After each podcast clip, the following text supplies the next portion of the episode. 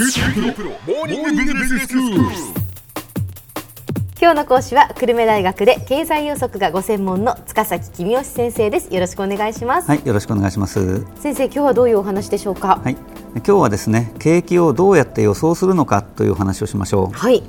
まあ前回、景気が動くメカニズムについてお話ししましたええ。景気は自分では方向を変えないので、リーマンショックのように外国からの力が働くか、政府・日銀が財政・金融政策で景気の方向を変えるか、どちらかだというお話でしたね。はいそうであれば、景気を予想するためには3つのことをすればよいということになります。ほうほうまず最初は何からしましょうか？ね、最初はですね今の景気が上を向いているのか下を向いているのかということを判断するわけですね。はいまあこれは比較的簡単な作業で景気が上を向いているときは消費が増えてますし生産が増えてますし雇用が増えてますし、まあ、逆に生産が減って雇用が減ってっていうときは景気が悪い方に向いてるなっていうことは比較的簡単なんですね。はい。ただ最近は非常に珍しいんですけども消費も生産もお横ばいで増えても減ってもいないんですねこれは非常に珍しいことで景気を押し上げる力と押し下げる力がどちらも弱いので景気があんまり動いてないので、まあ、判断難しいんですけども、まあ、雇用が増えてますのでどちらかといえば景気は上を向いているっていうふうに考えて構わないと思います。確かにね雇用は増えていますよね、ただこうなかなかその生活の実感としてそね。の景気が良くなっているっていう,、ええ実感が湧かないっていうところがあるんですけどね。ええええまあ、あの一般のサラリーマンの給料が上がってないのであの多くの人はあんまり景気の回復を実感できてないっていうことなんでしょうね。うん景気の予想、まあ、3つのことをすればいいということですが次にするのは何でしょうか、はいえー次は政府と日銀の政策について考えることですね。バブルが崩壊してからはあ政府も日銀もお景気を回復させようとして、えー頑張ってきましたと。まあそこで、まあ、今の景気の状況を見ながら政府や日銀の努力で十分か足りないのかといったことを考えるのが、まあ、景気の予想屋の仕事になっています。はいただ政府も財政が赤字ですから景気対策を無限に行うことはできないわけで、時には公共投資を減らしてみたりあるいは場合によっては消費税を増税したりしますからそういう場合にはあ景気がそれに耐えられるかどうかという予想もしなきゃいけませんね。うんそして3つ目は何ですか？はい、3つ目はですね外国の景気を予想している人たちに話を聞くことですね。外国の景気が悪くなりそうならば日本の輸出が減るかもしれませんから国内の景気があそれに耐えられるかどうか予想する必要があるわけです。うーんわかりました。その景気を予想する仕事って、はい。その難しい時とええ。簡単な時とってやっぱりあるんでしょうねあそれはやっぱりありますね、ええ。あの景気の予想が一番簡単なのは景気が上を向いていてインフレが心配ではないので、まあ、政府や日銀が景気をわざと悪くさせるはずはないよね、うん。で海外の景気もお悪くなりそうだって話は聞こえてこないよね。っていう条件が揃った時は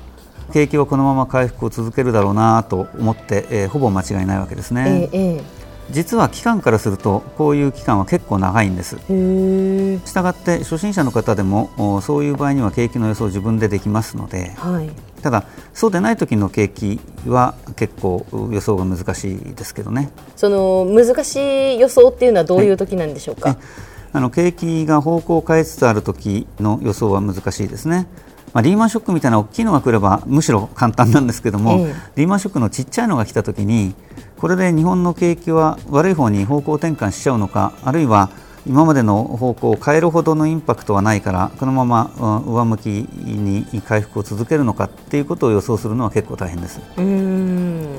あの嵐が来てですねえー船が傾いている場面を想像してみていただくと、はいもうちょっと波が高まったら船が転覆して沈没してしまうっていうそういう場面を想像するわけですね。ええで船が沈没するかどうか予想してみろって言われたらこれ難しいですよね。そうですえねえ、まあ、景気も同じようなものですからあとちょっと輸出が減れば景気は方向を変えて悪化に向かっちゃうなっていう時の予想が一番難しいですうね。で特に景気が回復を始めたばっかりの時の予想は難しいです。はい病み上がりの病人って少し油断するとすぐ風邪ひいたりしますよね、ええまあ、景気もそれと同じだっていうわけで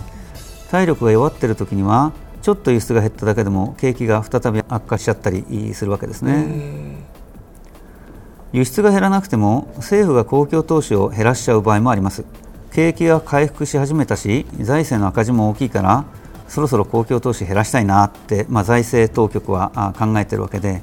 だけどその判断がちょっと早すぎると景気が再び悪化してまた公共投資をしなきゃいけなくなったりするっていう場合も少なくありません。ちなみに今は、そのどういう難しい局面なんですか、それとも比較的簡単な景気の予想としては。あの今はですね特に政府が何かするというわけでもないし外国から何かあるというわけでもないので今の方向が上を向いているとすればそのまま上を向いていくんだろうなというふうに考えて間違いないと思うんですがただ今の方向が本当に上を向いているのかっていう見極めがちょっと難しいそういう珍しい状況ですね。なるほど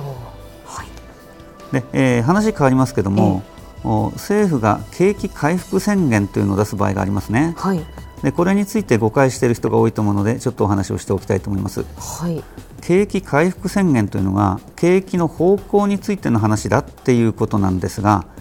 景気がいいとか悪いとかいう水準の話だというふうに誤解している人が多いんですね。景気回復宣言って言われたら、はい、あ景気が回復したんだって思ってしまいます、ええ、景気が良くなったという意味ではなくていい方向に向かい始めたという意味なんですね。なるほど。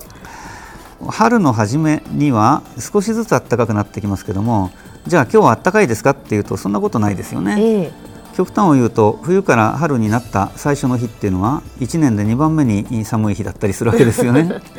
今から徐々に暖かくなっていくよっていう日ですもんね、本当は、ええ。景気は方向が大切なので景気の水準としては悪い方から2番目の日であっても景気が上向き始めたよっていうことであればあそのまま回復を続けていつかはいい景気になるよと期待していいと政府は景気がいい方向を向き始めたと言ってるだけなのでそこをしっかり分けて考えていただきたいと思います。はい。では先生今日のまとめをお願いします。はい。景気を予想するときはまず今の景気の方向を見ます。次に政府や日銀が景気の方向を変えようとしているのかどうかを見て次に外国の景気を見ている専門家の話を聞いて外国の景気の方向が変わりそうかどうか聞くと。でそれによって日本の景気を予想するということですね。今日の講師は久留米大学の塚崎君吉先生でした。どうもありがとうございました。はいありがとうございました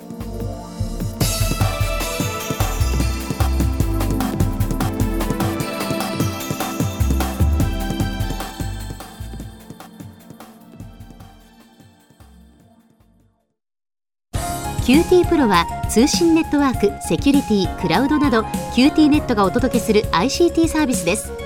九州中に展開した光ファイバー網を基盤に一番身近なビジネスパートナーとして九州の企業自治体の皆様をサポートします。詳しくは QT プロで検索を。